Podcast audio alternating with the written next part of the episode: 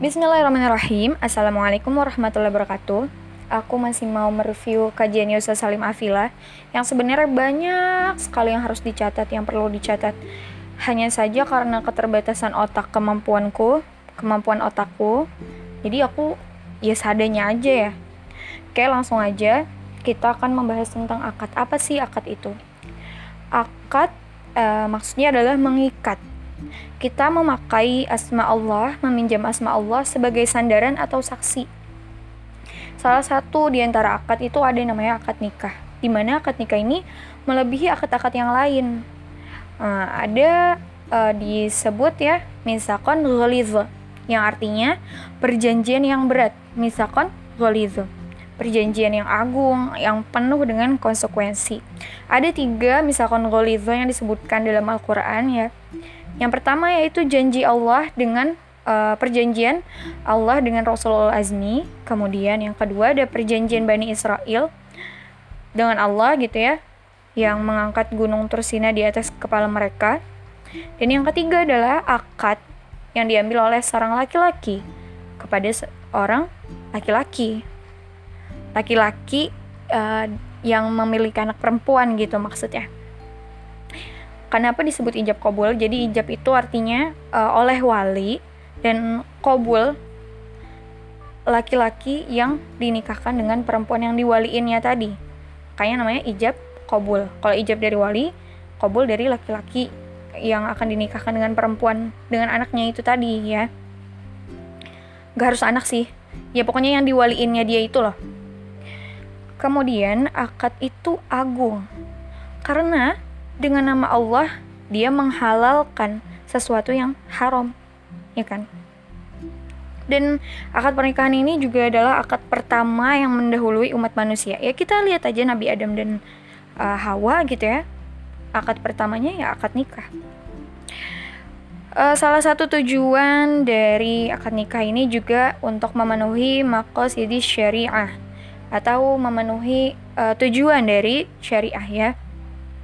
Ada lima maqasid syariah yang pertama yaitu hifzuddin atau menjaga agama. Kedua ada hifzun nafas, menjaga jiwa. Yang ketiga, hifzun nasl, menjaga garis keturunan. Yang keempat, hifzun akal, uh, menjaga akal. Yang kelima, hifzu mal, menjaga harta. Nah, uh, dari akad itu gimana ya?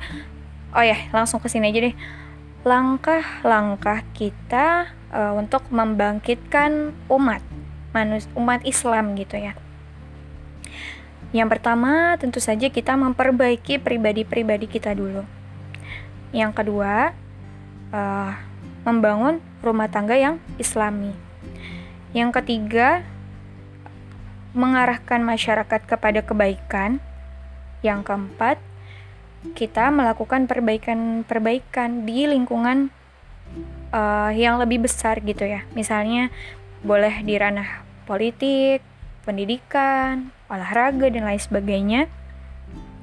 Dan yang kelima, kita kalau misalnya sudah lebih luas gitu ya, bisa membebaskan negara lain yang terjajah. Sebenarnya kita bangsa Indonesia pun juga sedang terjajah, namun ada negara lain yang mungkin lebih terjajah daripada kita dan memang kita sangat perlu gitu untuk uh, berkontribusi di sana. Misalnya dalam kemerdekaan Palestina gitu ya. Oke, lanjut. Um, kalau misalnya seorang itu sudah memiliki kapasitas kualitas yang baik itu untuk uh, membangun generasi, ketika dia menunda pernikahan, artinya dia juga menunda kemaslahatan umat. Ya, um, terus mohon maaf nih agak loncat-loncat nggak apa-apa ya. Suami istri itu adalah pakaian untuk satu sama lain. Ini ada di surat Al-Baqarah ayat 187 yang isinya ya.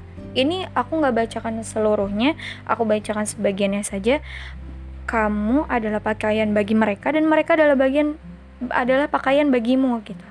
Jadi suami istri itu adalah pakaian untuk satu sama lain um, standar orang yang sudah mampu menikah tuh gimana sih? Sebenarnya nggak ada standar yang uh, formal gitu ya. Tapi setidaknya ketika seorang itu sudah sudah mampu secara biologis kemudian juga mampu untuk berkomitmen ya silahkan gitu untuk uh, mengambil keputusan untuk menikah. Karena salah satu di antara kemaslahatan kemaslahatan ya salah satu manfaat dari menikah yaitu mampu lebih mampu menahan pandangan dan kehormatan uh, ada ya di surat An-Nur juga ayat 30, 31 itu kita di ayat 30 sama 31 itu kita diperintahkan untuk menjaga dan di ayat uh, 32-nya itu perintah menikah. Uh, isinya gini ya, di ayat an, di surat An-Nur ayat 32 dan nikahkanlah orang yang masih membujang di antara kamu dan orang yang layak menikah dari hamba-hamba sahayamu yang laki-laki dan perempuan jika mereka miskin, Allah akan memberi kemampuan kepada mereka dengan karunia-Nya. Nah, Allah udah memberi jaminan loh. Dan Allah maha luas pemberiannya, maha mengetahui. Ketika sudah memutuskan untuk menikah juga kita perlu membuat mindset bahwa menikah itu bukan menambah beban ya. Karena kan banyak ya yang mikir ah kalau misalnya nanti punya istri harus lebih bekerja keras. Bukan gitu. Itu mah masih positif. Gimana ya yang jadi beban tuh? Kayak lebih capek dikekang nanti gitu. Begitupun seorang istri juga ketika udah punya suami nanti harus izin-izin dulu pokoknya banyak lah ya orang zaman sekarang hmm, zaman dulu juga sih yang berpikir bahwa menikah itu adalah sebuah beban. Padahal kalau misalnya kita lihat sisi positifnya juga banyak Misalnya ketika seorang laki-laki sudah memiliki istri dia kayak punya motivator pribadi gitu.